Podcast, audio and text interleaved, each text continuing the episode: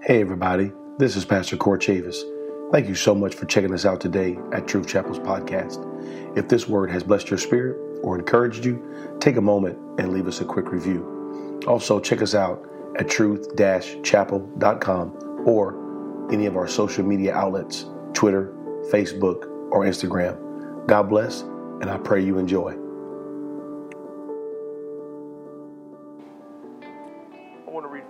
One scripture, and then I'm going to have you be seated, and um, I will uh, read many scriptures tonight. But I'm going to start right here uh, because I believe that in the next tonight and next Wednesday night, this will be the hinge scripture.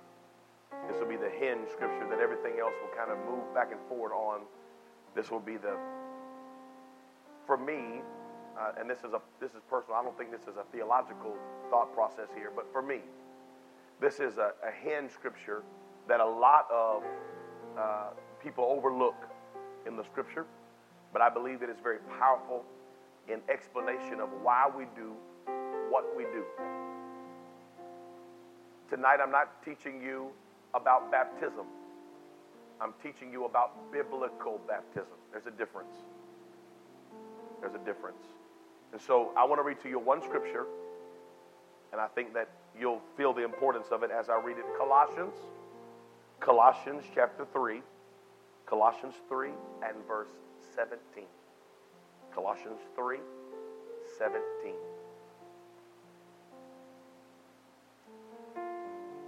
When you have it, just say, I got it.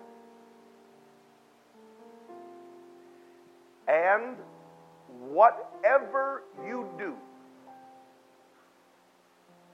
King James Version says it like this whatsoever you do. Whatever you do in word or deed, do all in the name of the Lord Jesus, giving thanks to God and the Father by Him. Whatever you do, look at your neighbor and say, whatever you do, whatever you do, I mean, whatever it is, whatever you do, in word or deed, do it in the name of the Lord Jesus. Amen. May God add his blessing on this word tonight. In Jesus' name, let it be so, let it be done. You may be seated. Amen. I'll wait for you to get your pens and your pads out and start writing. Amen. Amen. Yes, Lord.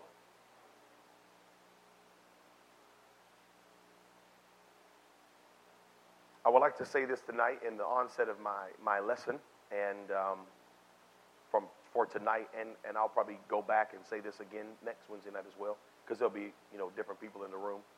Um, tonight is not argumentative. I'm not I'm not being argumentative, and I'm not even being apologetic. Apologetic is defense, you know, defense is I'm defending a standpoint that I'm making, um, or and and and and an argumentative lesson would be that I am arguing my point, and an apologetic lesson would be that I'm defending my point. This is not. This is neither argumentative or apologetic. This is ex- explanatory, if that's a word. Explanatory. How would you say that? Thank you for my grammar help there. I am explaining, I'm not arguing, I'm not defending. I'm explaining. And uh, I want to say that because um, there may be people in the room tonight, and you may say, well, I was baptized this way. My, my father, my grandfather, my, my old pastor, my, you know, and that's all fine and well. I'm not here to say that they are wrong. I'm not here to to, to put the thumb on anybody and say, hey, you know, that person is not right, you're not right. All I would ask you to do is have an open heart and match up what you know, match up what you've been taught to the word. And if the word matches, great. But if the word doesn't match, have enough open heart and open spirit to say, this man is not teaching doctrine, he's teaching Bible. He's not, he's not teaching organization, he's teaching Bible. I'm not teaching you religion, I'm teaching you Bible. I'm not, I'm not trying to argue and I'm not trying to defend. I want to explain. There's a difference. Now, this is not symposium, so I'm not going to ask everybody to say, well, what about this? What about that? So this is not a symposium. I am just explaining what the Word says. Next week, I will have, um, I will go back a little bit in history next week, and I'll just say this to you so you can be ready for it. Next week, I'll go back in history a little ways, and I will show you that within 100 years of the death of Christ, within 100 AD to about 150 AD, nobody, nobody, there is no record of anybody baptizing in anything other than Jesus Christ or the Lord Jesus. No record. The titles of Father, Son, Holy Ghost do not come on the scene till well in the 200s and after the Council of Nicaea. So I'll, I'll bring all that forward next week. I'll have point and, and, and all that. Um, but tonight, I'm just going to give biblical because because when I um, I watch apologetics, I listen to that kind of stuff. I'm a nerd like that. I, I love to watch debates and and uh, and and for me, like if I feel the spirit of the debate is wrong, I won't even watch. I hate when a, the spirit of a debate is wrong, you know, because I, I watch people debate each other and I listen. Um, and a lot of times I'll listen to the argument of the other side more than I listen to the argument because I know what I believe, you know. I, you know, I know what, where I stand. But I'll also watch the other side a lot because it explains to me how they feel about it. And I'm more concerned about a person's passion and, and, and their intention than just the actual, uh, you know, verb, noun, pronoun, whatever you want to put. And I, I'm more like, okay, this guy has a good spirit. He's wrong, but has a good spirit. I can listen to you if you got a good spirit. You can be wrong as you want to be, but you got a good spirit, I can listen. But if you wrong and got a wrong spirit, I, I can't handle that. I also can't handle it if you're right and have a bad spirit. Can't handle that either. Now you're right, man, but you're wrong. you're, what you're saying is right, but your spirit is wrong. You know? And you, so we, we all know somebody that's been right, but their spirit was wrong, and it just, amen. You know, steak is good, but if you cook it down to the crispies, it ain't good.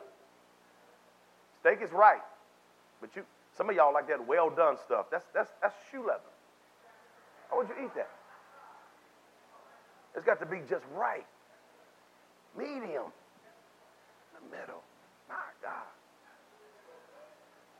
When the, when the Bible said straight and narrow, when the Bible says straight and narrow, it didn't mean that God's got us hemmed in like this. That's not what it meant. If you're walking on a narrow road, if, if the road you're walking on is narrow, where's the safest place to be? In the middle. Some of y'all need to come back to the middle. There's danger too far right. Go fall off. There's danger too far left. Right in the middle is where I want to be. I want to be right in my doctrine, right in my Bible, right in my theology, but more importantly, right in my spirit. Who can digest what I have to say if my spirit is wrong? Truth, truth, and some of y'all need to learn this truth rides on trust. Always. And if you don't trust me, or if I can't trust you, you can speak truth to me all day long, but it's hard for me to receive truth that comes from an untrustworthy source. I've heard people speak truth with so much anger. It was true. What they were saying was right on, spot on, biblically sound, true, but because the truth was spoken in anger, hatred, argumentative spirit, the truth, it never it didn't settle anywhere. That's why that's why the Bible tells us that when we speak the truth, and we have to speak the truth, but when we speak the truth, we speak the truth in love. Yeah. Right word, right spirit. Amen. So tonight and tomorrow and next Wednesday night, not tomorrow night. Next Wednesday night, I will be explaining, I will not be arguing, and I will not be defending. I want to tell you what the word says. Sometimes I get discouraged when I listen to someone who has a doctrinal fact. I want to bring this doctrinal fact to you. I got a theological fact. And they say, now, when this guy right here, when he wrote in his book, I'm done, I'm out. I, I, if, if we're going to talk about facts and Bible, let's stay in the Bible. Now, I read a lot of folks' books, and I love people's writings. But I'm not going to argue a doctrinal fact off what somebody wrote in 1718. I'm not going to argue a doctrinal fact off what a man wrote in, in, in 1915, 1920, 1950. I read that stuff. I appreciate the revelation they received. I appreciate what they wrote. I appreciate what they had to say. I appreciate it. But I will not take somebody to something written in the 1900s and say, this is what, this is what the Bible said. And try to build a religion off of something somebody wrote outside of the Bible put together. And the reason that these scriptures consist of the Word of God, the, the reason that these books are together, there's more books than this. Oh, yeah. There's more books than this. You can go online right now, you can read all kinds of books. You can read the book of Josephus. You can read another book that Daniel wrote. You can read a book, uh, another book of Job. But those books do not have historical link. While they are books, while they are connected, they do not have historical link enough or close enough. They were not close enough original copy to the death of Christ to put in to the complete work of the Bible. They said these works, while they hold weight, do, are not historically connected enough for us to make it into the Word of God or make it into a Bible. So, what we have is what we have. What we have is what we have. What we have in this Word of God. I believe that God is powerful enough, big enough, and wise enough to not give us something that is so incomplete that it would mess us up to not get into heaven. My God that I serve would not keep something hidden from me, some code written in some every third word, the first letter of the second paragraph writes out this. The God that I serve doesn't work in code. He never has. I got no proof of God putting any code in anything except for the code in my DNA.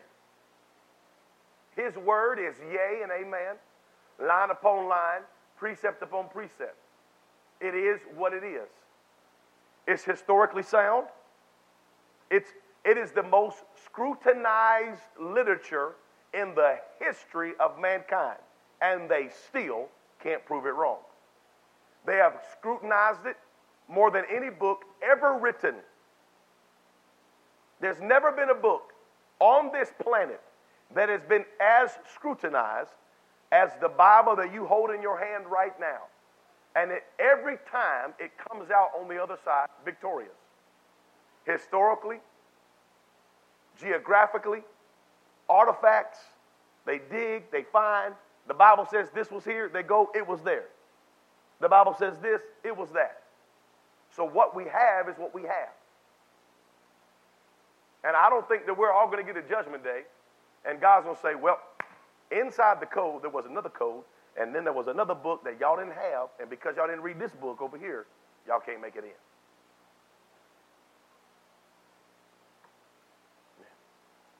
I'm just laying some ground. Is this okay if I'm laying some groundwork right here?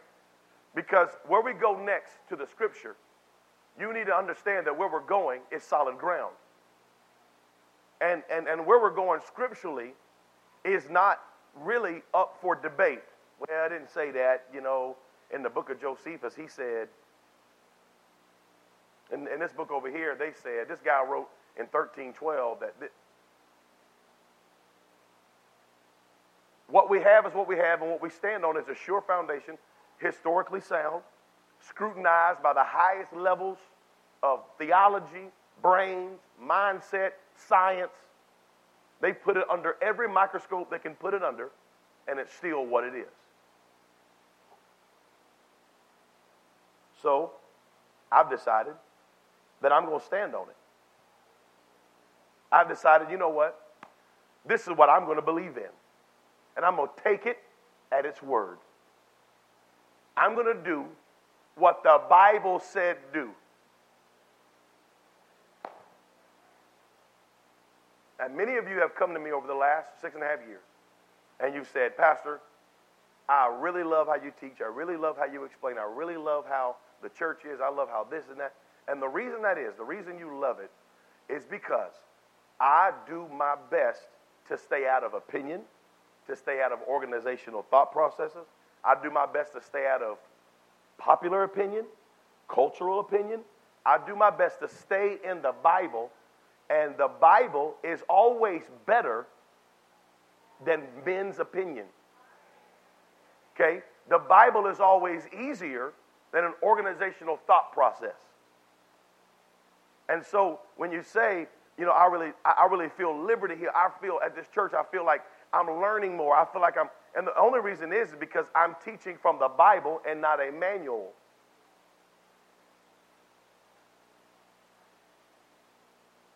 You, the, the liberty you feel in your spirit and the growth and maturity you feel in your life is because I'm staying in the Bible. I'm not doing anything fancy. I'm not doing nothing fancy here.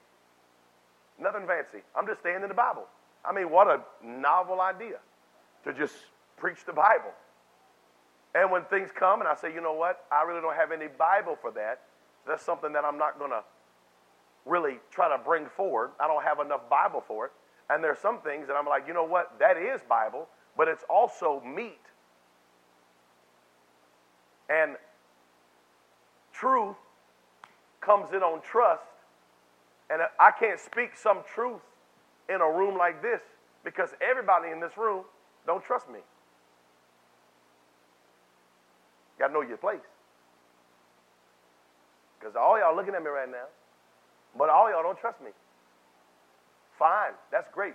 There's some y'all don't trust either. I mean, let's just be human beings in the room. I want to come to you on the level that I can come to you, and I want to give you enough word that the word does the work.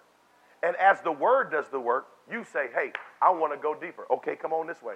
Hey, look, and come on this way, and come on this way. And the only disciple that stood by the cross was one dude. Because the further you get in, the, the smaller the crowd gets. And there's some stuff, I'm not going to speak over this pulpit. I'm, that's not going to happen. If you, if you feel like you need that to be saved, I got a list of churches I can give you. But there's some stuff I'm not going to preach from this pulpit. I will tell it to you over coffee at my dinner table or a Starbucks or sitting in my office across my desk and they come across this pulpit. Because the deeper you go, the smaller the crowd gets. Jesus would tell parables. Ah, this story, guy over here, you know, flip flop. And then we get along with disciples. Disciples say, Lord, tell us what this means. He said, Come over here. They can't hear this. Come over here. Let me tell y'all. Let me tell you what this means. I'm, I'm, going to break this down for you. I'm going to show you what this is. You see, everybody can't hear everything. We've been culturally programmed to think if the pastor, if the pastor ain't preaching it hard over the pulpit, I got no Bible for that. I got culture for that. That's church culture. It ain't Bible culture. In the name of Jesus. Name. It's tight. But but I want to be I want to be right in the right setting. Baptism, listen to me, I'm, I'm watching my time because I want to get into some of this tonight, but I want to lay a foundation so you know where I'm coming from here. Baptism, Holy Ghost infilling, repentance of your sin, these are salvational, these are salvational topics. Baptism is salvational. And there's some stuff that I believe is salvational. Because he that knoweth to do good and doeth it not, to him it is sin. Some of you have been pricked in your hearts with convictions that didn't come over this pulpit. It came from the word, what you've experienced, what you felt. And you say, well, ooh, I don't, I don't really know. I don't really see a bunch of that. And I'll tell it to you probably one on one across my dinner table, across a coffee, across, across a, a, hot dog or a hamburger, and we'll talk about it one on one. We'll say, hey, this is what the Bible says on this, what the Bible says on that. From that point on, he that knoweth to do good and doeth it not, to him it is sin. There's convictions in my life. There's convictions in my life that I cannot show you a scripture for in this Bible. But in me, I know I can't do that. There's things in my life that I can show you in this word. I can say, look, I'm going to take you to the scripture and show you why I don't do these things. I can take you to, I can take you to the scripture and show you why I think my opinion on this is that for me, this is not what God wants from me. And if you see it in the scripture, you need to do it as well. Every time Jesus does something in the Bible, watch this, and, and this is going to kind of bring it to a point here. I believe that there are some things in the Word of God that are here, there, and a little everywhere because, because, because if we had a straight line on it, if it was just definite, we would make a religion out of that. This, this is just a quick example. Blind Bartimaeus cries out to the Lord, Jesus, thou son of David, have mercy on me. You gotta be quiet. Jesus, thou son of David. Gotta be quiet. Three times. Jesus, thou son of David, have mercy on me. You know, bring him here, bring him here. What do you need? My eyes, Lord, my eyes, my be healed. Bam. He gets sight.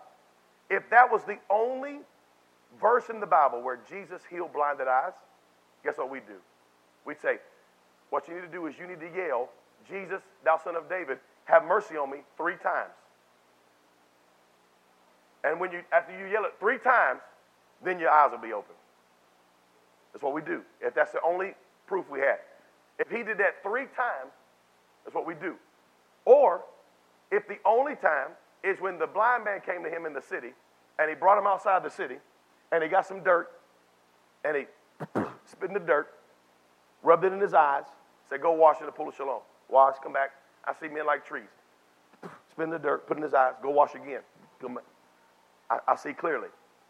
Right now, if that's the only Bible we had for blinded eyes being open, right now, I'd have a little thing of dirt up here. It'd be like a golden chest. You, you talk to me now. Talk to me. I'd have some dirt up here. It'd be like a little golden chest, little thing. And I'd be like, anybody blind? Come up here.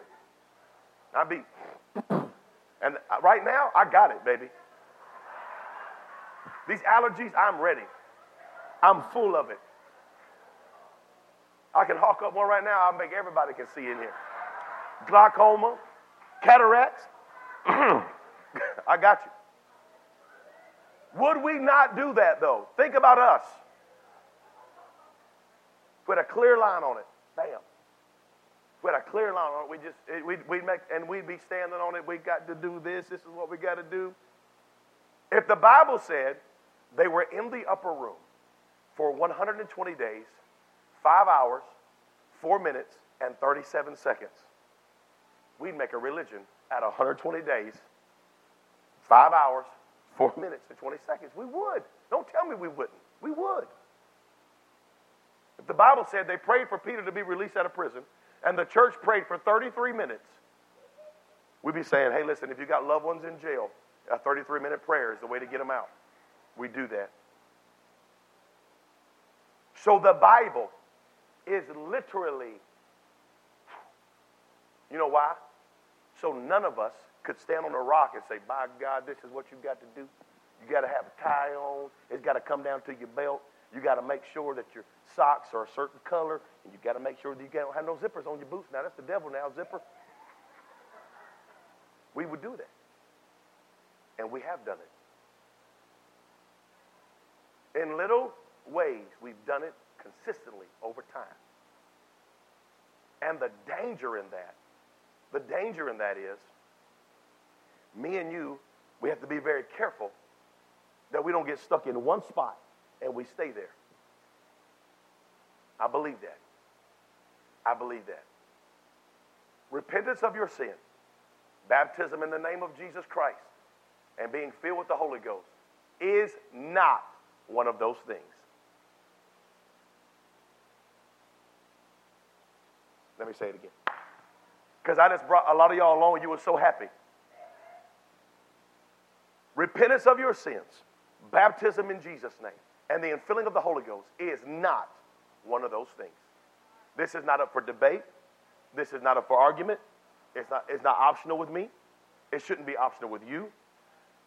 This is the definition. This is how everybody did it that did it.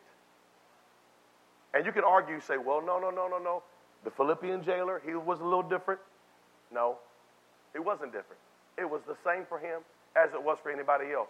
You can't take a vague story and make, because the story is vague, it's vague for your argument and it's vague for my argument. Does that not, not make sense to you right there? It's a vague story. So it's vague for your argument and it's vague for my argument. I have clear stories, very clear, extremely clear, more than, more than four, clear definitions, clear signs of what they did in those moments of salvation. And so, bringing in a vague story, what you are doing, you are assuming they did not. I am assuming they did. I cannot build a religion on an assumption. You have, I haven't.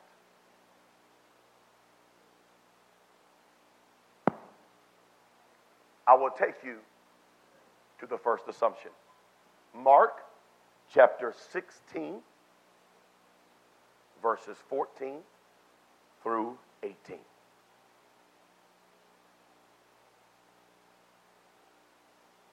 Afterward, he appeared unto the eleven as they sat at meat and upbraided them with their unbelief and their hardness of heart, because they believed not them which had seen him after he was risen.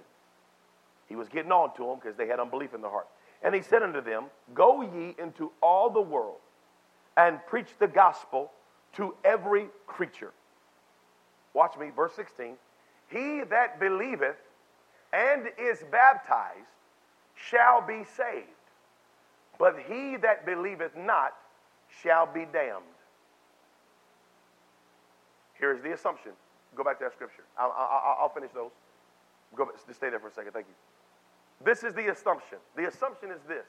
The assumption is, is that because he says, He that believeth and is baptized shall be saved, and he that believeth not shall be damned. The assumption is, he didn't say, He that believeth not and is not baptized shall be damned. So the assumption is, is that Jesus wasn't talking about baptism in the second part of Mark 16 16. You are assuming that he did not mean baptism at the end of 1616. I'm assuming that he did. If my assumption is wrong, oh well, I'm still baptized. I mean, you, you know what I'm saying? If my assumption is wrong, I'm still getting in. If your assumption is wrong, you miss heaven. Because damned in the Greek means damned. There ain't a good way to say damned. There ain't a good way to put damned. Damned is damned. I don't know how you can twist that and make it okay, purgatory, you know, in the dark. I don't know. I don't want to be damned. That's all I know. I know it ain't good. So, if you believe this, and, and, and let me just digress here. This is not what I'm saying about baptism. This is not what Paul is saying about baptism. This is not what Peter is saying about baptism, not what Matthew, Mark, Luke, or John is saying about baptism. This is what Jesus himself is saying about baptism. If you believe and are you baptized, you shall be saved. But if you believe not, you shall be damned. Now, my assumption is that he didn't have to say baptism in the second part of 1616 because if you don't believe, you're obviously not going to be baptized. That's my assumption. Okay? I'm just explaining. My assumption gets me in the gate either way. Your assumption leaves a huge gap that I am not willing to step into. That's a fearful gap. That's a fearful gap that you assume that he wasn't talking about baptism in 1616, at that second part of 1616. Now, let me t- continue to what Jesus says. Jesus says, These signs shall follow them that believe. This is how you know. This is how you know that they believe, baptized. These are signs that will follow them. In my name, they will cast out devils. They shall speak with new tongues. We're going to see that all through the New Testament. It's not one time, it's several times. They'll take up serpents. We'll see that in New Testament too. Paul gathering sticks. Now, Paul didn't say, hey guys, come on over here. Watch this. I got the Holy Ghost on me so, so hard, so strong, so deep. I'm going to juggle these cobras. That would be ignorance in all kinds of ways, okay? Paul was picking up sticks. There was a serpent in the sea he didn't see. He didn't see that serpent. It was on it was an accident. When he lit the fire, the serpent that was hiding in there jumped out on him. Okay? Bit him. He shook it off in the fire. This is a sign that he believed and was baptized. This was a sign. He shook it off in the fire. They, the, the people on the island said, I don't know what snake that was. That's that, that that's that three step mamba. One, two, three, dead. He, he gone. He gone. He gone. He gone. He dead. 30 minutes later, Paul's still walking around, gathering, the, talking to people. They're like, is he, is he even sick? What snake did, I'm telling you, it was the snake. When they, they said, oh, wow, something's different about this guy. He didn't die. He said, no, ain't nothing different about me. It's because I, this is a sign that follows them that believe. The serpent came, I shook it off, it didn't harm me. They shall drink any deadly thing, it shall not hurt them. They shall lay hands on the sick, and they shall recover. This is why, in a church service, I say almost every service, reach over, lay hands on somebody, and pray with them. You know why? Some people don't like that in this church. Just, just FYI.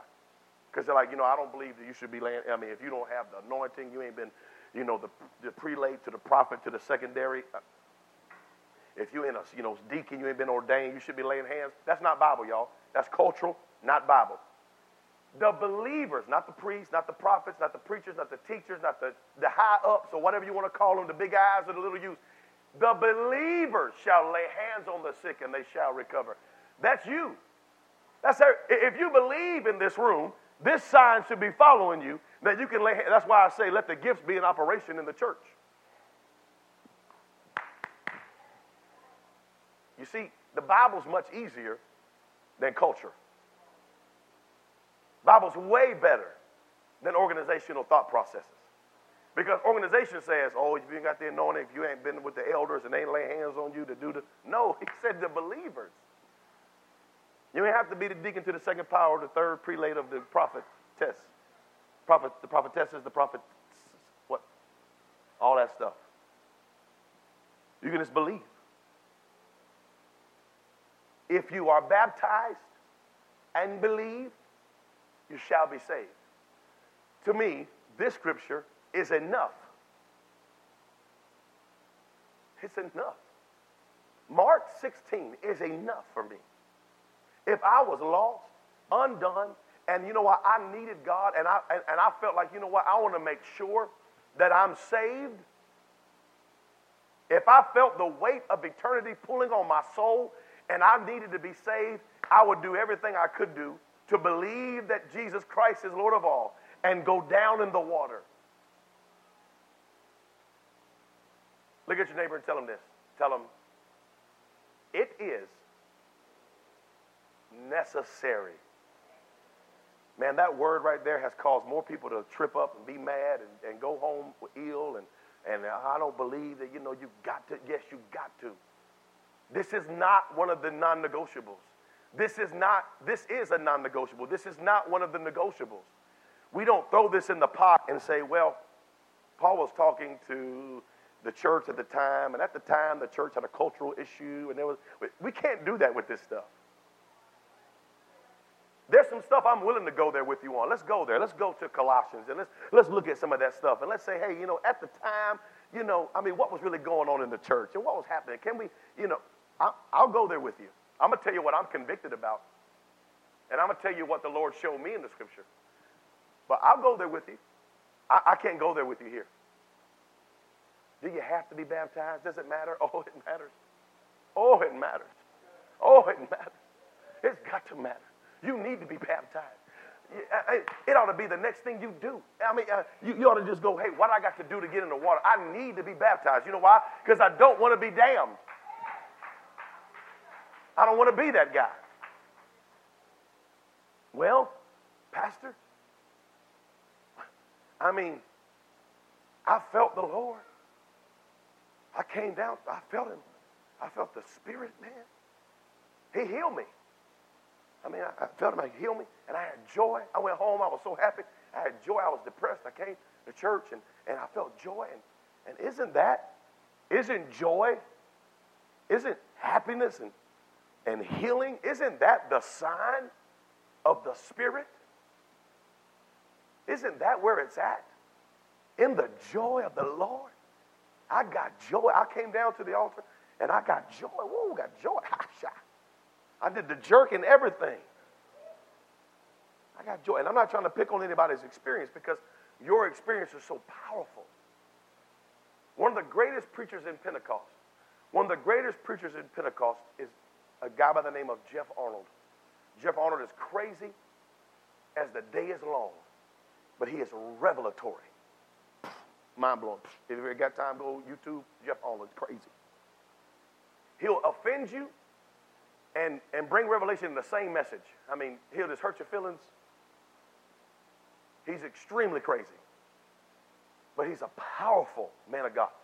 He will tell you, I've heard him say this openly, privately, and openly in front of thousands of people. He, he will tell you, I went to Billy Graham's crusade almost 10 times. I got a card all 10 times. I went to the altar. I cried. God did something in me. And he said, two days later, I'd be back drinking, smoking, I'd be back rabble rousing, I'd be back a whoring and gambling. He said, I go back. He said, and man, I would cry, oh God. He said, Billy Graham be teaching. Don't believe, believe, accept the Lord. He said, I'd go down there. He said, I'd accept the Lord. He said, it was real. Don't tell me it wasn't real. He said, stop picking on people that have that experience. He said, it was real. I felt God touch me. You can't, he said, I, I had the cards in my, he said, you know, cause when you do that, they give you a little card. You know, I've been saved. You stick it in your wallet. Oh, oh, I've been saved. Tell me, I've been saved. I don't know if they do that anymore, but that's kind of awkward to me. I have a Sam's card. I don't have a salvation card, okay? Tell me where I can get the salvation card. Your experience is powerful. Never lose that experience. But he talks about going to an apostolic church for the first time. And his wife, who was raised apostolic, he didn't know, said, Baby, you need, if you really want God, we need to go to a Pentecostal church. He didn't even know she w- was raised Pentecostal. So he goes with her. Same thing. They preach. He's, he's like, Oh, God, I need you. God hits him with the Holy Ghost. He's baptized in Jesus' name. He never looked back. What he could not get away from, the Spirit of God gave him power to walk away from. There's a difference. You listen, you need to know this. There is a difference. I'll prove it to you. Okay? I'm not arguing and I'm not defending. I'm explaining. Acts chapter 8. Acts chapter 8, and I will begin in verse 5. Let me show you some things here in chapter 8 that we cannot ignore, okay? We cannot ignore these facts in chapter 8 of Acts. We cannot ignore these facts, okay? Philip went down to Samaria and he preached Christ unto them. And here's what I want every apostolic, every Pentecostal in the room to get. Me and you are so fast to put people in the altar, to put people in the water and to get them speaking in tongues. We're so fast. Let me tell you this. There is no way, there is no way for us to do that properly without preaching Christ. It is Christ. And, and listen, the, the more and more I grow in, in God, the more and more He is showing me, Court, if you'll preach Christ and Him crucified, I'll fill Him. If you'll preach Christ and Him crucified, I'll get Him in the water. Christ. When, when, when Peter preached and they said, What shall we do? You know what he preached? Christ. When he preached to Cornelius' house, I'm going to get there. You know what he preached? Christ. You know what Philip preached when he went? He didn't preach, you need the Holy Ghost, you need to speak in tongues, speaking in tongues. He didn't preach that. He said, This Christ who was crucified for your sins, your failure, he took it on him. He was bruised for us, he was wounded for us. He died, but he rose again. He preached Christ. Me and you have got so caught up in preaching the protocol that we forgot to preach the person. My God, I feel the Holy Ghost right there. It's not in the protocol, it's in the person. Protocol don't save them, protocol don't get them down. The person, Jesus Christ, and Him crucified. My God, we have revival if we just preach the person. Help me, Jesus. I'm preaching to myself right now. I'm just uh, y'all can leave if you want to. I'm preaching to me. I got to get off the protocol and get on the person. The person is where the power at. The name of Jesus Christ is where the power is at. I can preach protocol till I'm blue in the face. I'm a professional at protocol. God help me to be a professional at the person. These guys never preach protocol. Not one stinking time. They preach Christ. And they preach Christ so hard that people said, What's the protocol? You see that? They preach the person so perfect. They preach the person so glamorous. They preach the person so convicting that the people said, What's the protocol? I don't care what, I'll drink a bottle of ketchup. I don't care what I got to do. Me and you, we harp on the protocol, we forget about the person. He preached Christ unto them. My God, I feel the Holy Ghost. Thank you, Lord, showing me this.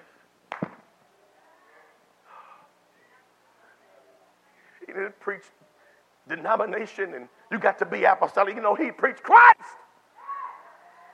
He didn't preach Pentecostal, he preached Christ. And Christ broke their hearts. Christ broke them down. Christ said, Oh, what I got to do? Christ gave them joy. Christ gave them the Holy Ghost. It was Christ. It's always been Christ. It's always going to be Christ. Let's preach Christ.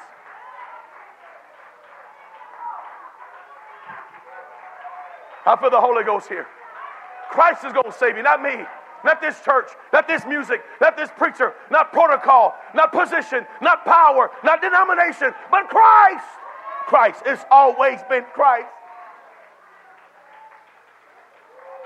When they heard about Christ, when they heard about what he did, when they heard about how beautiful it was, when they heard about how they were so unworthy, and Christ, God Himself robed in flesh, when they heard it, they said, Oh God, what do we got to do Show me. I'll do anything. I'll get in the water. I'll get in the boat. I'll do anything. It don't matter.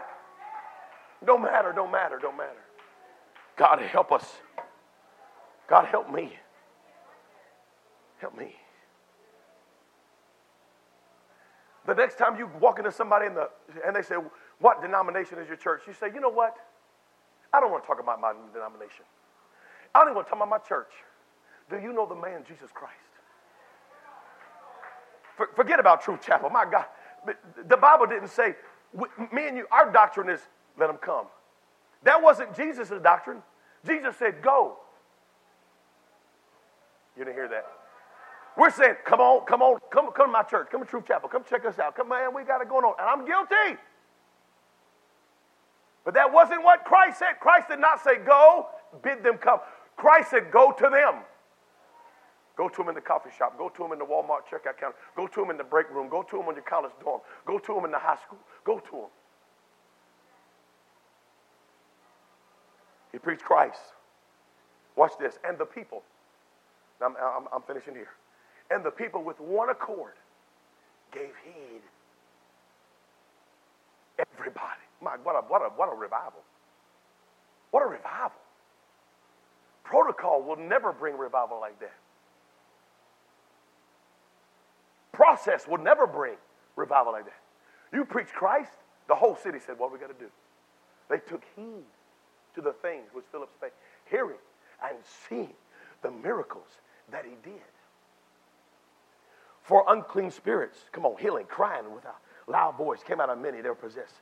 And they were taken with palsies, and they that were lame were, were healed. And there was great joy. There was healing, there was joy, there was woo, there was great joy in that city. Christ is joy. I mean, pre- he preached Christ, and they got healed. He preached, he preached Christ, and they got healed. What a novel idea. Just preach Jesus. Philip was good at preaching Jesus. You're going to see that. But there was a certain man called Simon, which before time in the same city used sorcery and bewitched the people of Samaria, giving out that himself was some great one, to whom they all gave heed, from the least to the greatest, saying, This man is the great power of God. And to him they had regard, because that of long time he had bewitched them with sorceries. But they believed, but when they believed Philip, preaching the things concerning the kingdom of God and the name of Jesus Christ, they were baptized, both men and women. Hold up, wait a minute. They were healed and they had great joy.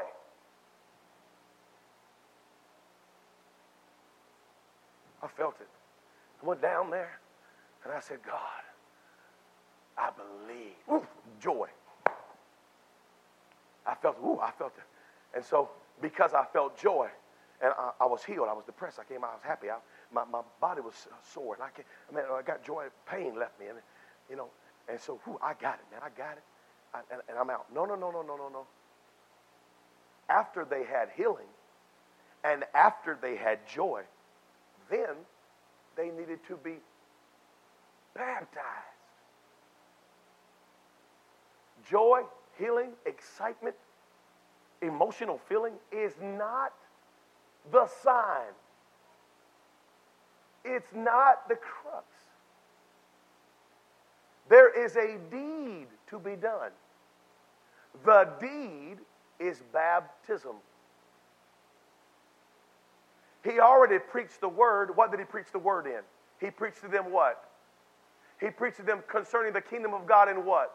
The name of Jesus Christ. That's the word. Whatsoever you, that's why I'm, I'm going back to my first scripture, the hen scripture. Whatsoever you do in word and deed. The word he preached in the name of Jesus Christ. And so the deed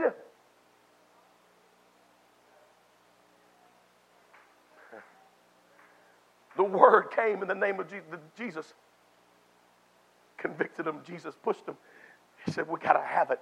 So the deed now was baptism, and they were baptized. And, and, and even Simon was baptized. Even the witch was baptized. My God. The revival was so strong, even the, even the devils was getting baptized. My God. Can't deny what this man's got. Even the witch was like, put me in the water. Put my broom up. I'm getting in the water, baby. And he was baptized. He continued with Philip. He wondered beholding the miracles and the signs which were done. Watch this. Uh, watch this. 14, verse 14. Now, when the apostles which were at Jerusalem heard that Samaria had received the word of God, they sent unto them Peter and John. Peter and John are two of the busiest men on the planet. These apostles are two of the busiest men on the planet. But the church sent Peter and John. Why? Why? Why are we sending Peter and John? They've already received joy. They've already received healing. They've already been shouting around. People have been getting up out of wheelchairs. They've already had all that, and they've already been baptized. Why are you sending Peter and John? Who, when they were come down, prayed for them that they might receive the Holy Ghost. It's a good word. Look at your neighbor and say, It is necessary. I don't want to do something that they didn't do.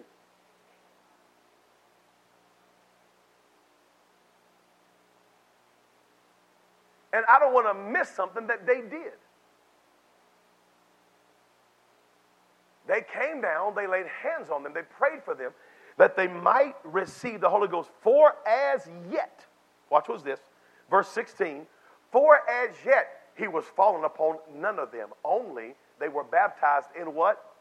The name of the Lord Jesus. Yes. What, what Philip preached in word, they did in deed.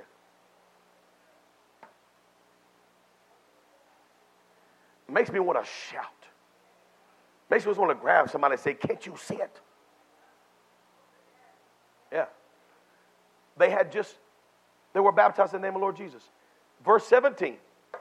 Then laid they their hands on them, and they received the Holy Ghost. Ah.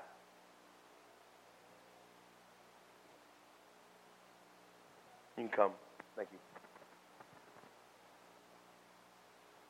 I'm careful right here to not bring in sens- sensationalism because I'm, I'm teaching. What this group of people need to understand, and what maybe somebody watching tonight at some point in the future, watch this, this broadcast on Facebook Live. What you need to understand is I'm not in a manual now. I'm not teaching from what I feel. I'm not teaching from my thought processes. I'm not teaching what my daddy told me. I'm not talking about what I heard my grandpa say.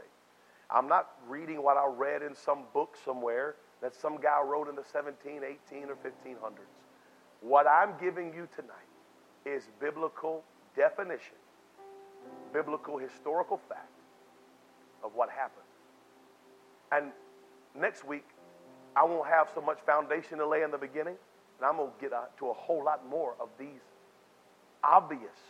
We cannot turn our face to this. You need to be baptized in the name of the Lord Jesus Christ. So, well, I, you know, my my preacher, my, my teacher, you know, I, I heard somebody say, that's all fine. And, and again, I'm not taking away anybody's experience. I know people in this room that have went down in different ways. I know there's people in this room that stood in different denominations, different pulpits, different different altars, and lifted their hands and received such a touch from the Lord. But I'm showing you biblically that the Lord can touch you and you still have a deed to do. You say, I'm not saved by works. Absolutely not. I'm not saved by my works at all. I'm saved by the works of another. Yeah. I am saved by works, his works. He went to the cross. He was buried in a tomb. He rose again with all power. And you know what he wants from me? He wants me to go to that same cross, lose myself at it, pour my sins on that cross, take my sins off of me, and put it on him. That's called repentance. God, I'm so sorry. Me and you are so quick to get people in the water. God, help me, forgive me. We're so quick to get people in the water. They're not sorry for nothing. Haven't repented. Haven't said, God, forgive me. God, help us. I don't want you to get in that water if you're not ready to ask God to forgive you of something. Because that's the tomb. I'm buried with him in baptism. I'm going to get to that too. That's in the Bible. It's not me. I'm not making that up. I'm not saying buried with me in baptism because the bees sound cool together. That's Bible. I'm buried with him. He wants me to go to that cross. I don't have to die on that cross. I just take my sins off and give it to the cross. You see? I'm saved by his works. I go to that same tomb. I don't have to get in that tomb. They don't have to roll that stone on me. No, no, no. I'm just buried with him. He already went to that tomb. He did all that for me. I don't have, but I got to go buy it. Are you hearing me? He wants me to go to that same tomb. And I don't have to actually get in it like he did. I just go to it. And I'm buried with him in baptism. And I'm raised to life. And unlike the cross where I didn't have to feel the nails, and unlike the tomb where I didn't have to see the daylight closing my eyes, new life is the power that I walk in. I am saved by works, his works. That's the gospel of Jesus Christ. That he died for your sins, that he was buried in a borrowed tomb, and he did not stay there, but he got up. And that tomb was rolled away.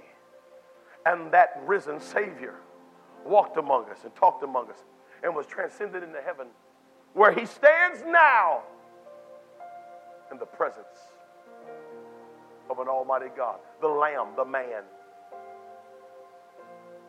Hebrews says he stands now continually as an advocate between me and the Father. So everything I do in word and deed,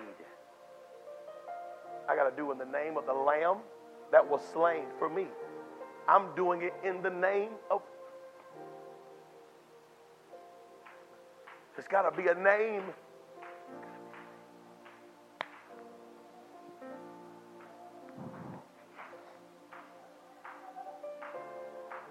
It's always been Christ. You need to be baptized. I'm not saying this to add numbers to this church. I'm not saying this to put numbers on the roll. Absolutely not. God, help me and forgive me if it, any of that is in my spirit. I pray, God, remove it if it is. I'm telling you this because I don't want you to be damned. I want you to be able to say, I went to that church and that preacher preached truth. He did not argue it and he did not apologize for it. He did not argue it. He did not defend it. He just showed it to me straight from the scripture. He didn't put his twist on it. He didn't try to say, well, my denomination says this. And this man of God said, no, I, right from the word, I showed you what they did. That's what they did. And it convicted me. And I said, I need this Christ. And the person convicted me so much that I asked, What's the protocol? Go to that cross. That blood is still flowing. Go to that tomb. Trust me, the stone is still rolled away. And be risen to life again. Behold, all things are passed away, and all things become new. I pray this word was an encouragement to you today. Thank you again for tuning in to Truth Chapel's podcast. If you have not yet, please take a moment and leave us a quick review. God bless and have a great rest of your day.